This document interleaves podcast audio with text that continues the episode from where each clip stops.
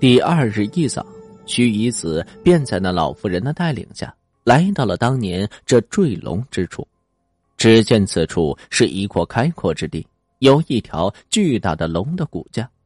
须臾子在那龙的骨架旁盘膝而坐，口中也是念念有词：“诵读着往生咒，以度化这亡龙之魂。”然而顷刻间，忽然狂风大作，风起云涌，乌云也是遮天蔽日，天色暗淡无光。一声龙吟过后，那龙的怨魂自骨架之中飞出，对着须臾子也是咆哮不已。此时的须臾子诵读的更加急促，那龙魂上下窜飞，显得有些焦躁不安，而后是暴怒，对着须臾子一声怒吼，腥臭腐败的气息。夹杂着风沙朝着须臾子袭来，须臾子匆忙做了一个手势，口中默默念着咒语，身旁出现了一个透明的壁障，将这风沙给阻挡。纵然如此，还是被这风啊给刮的往后退了几步，方才止住。须臾子也是不敢再上前接触这愤怒的龙魂了。老妇人见此，忙上前询问道。道长，你没事吧？无碍，只是这龙的怨念过深，终究不肯往生，这倒是难办了。照理说，这龙又非被这山民所害，怎会怨念如此之深呢？须臾子感到有些疑惑，觉得这事儿当中啊，还是有些蹊跷，于是便咬破自己中指，将这血点到了额头，开了自己的天眼。窥探这龙魂生前之事，不料一炷香的功夫，便得知了原委，不禁长叹一口气。原来如此，原来这龙竟是因为此地的山民才落得这般下场啊！原来这龙啊，是东海龙王之子，掌管行云布雨的职责。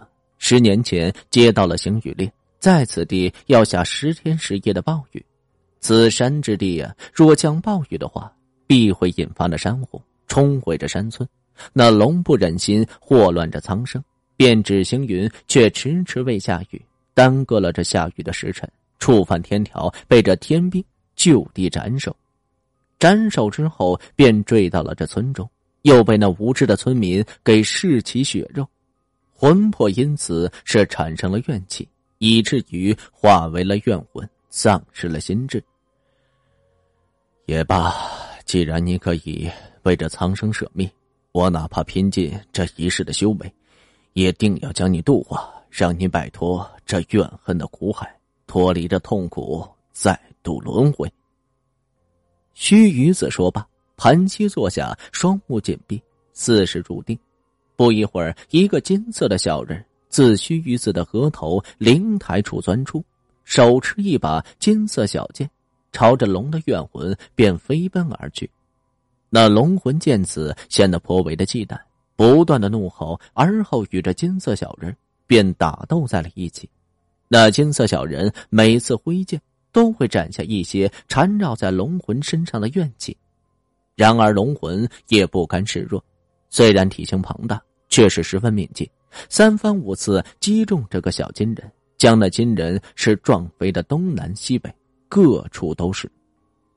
小金人每次被击中一次，这体型啊便会缩小一些。待将这龙魂身上的怨气斩尽，已是不足三寸。怨气斩尽，金色小人重新回归到了须臾子的体内。须臾子微微睁开了眼睛，一口鲜血吐出，显得很是虚弱。多谢恩公将我身上怨气去除，让我恢复了神识，脱离了苦海。一个声音传来，那龙魂已经是清醒过来。你既肯为这山民舍命，我又怎能让你受困于怨念之海？须臾子口中艰难的说道：“小龙尚有一不情之请。”不知恩公能否答应？但说无妨。恳请恩公将我的龙骨化灰撒在东海，让我重归故里。须臾子点头答应，龙魂朝着须臾子点了三下头，以表示谢意，而后便消失不见。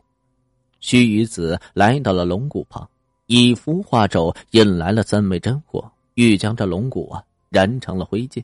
不料这龙骨中的颌骨很是坚硬，烧了一天一夜方才成灰。在这灰烬中有一颗晶莹剔透的珠子，须臾子知道这是龙珠。为人间之至宝，十分的罕见，须得天大的机缘才能够获得。于是便一口服下，顿感浑身舒畅，洗尽铅华，观望大地山川，与之以前也是有些不同。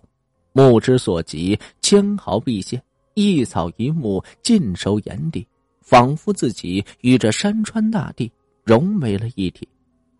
须臾子知道自己终于突破瓶颈。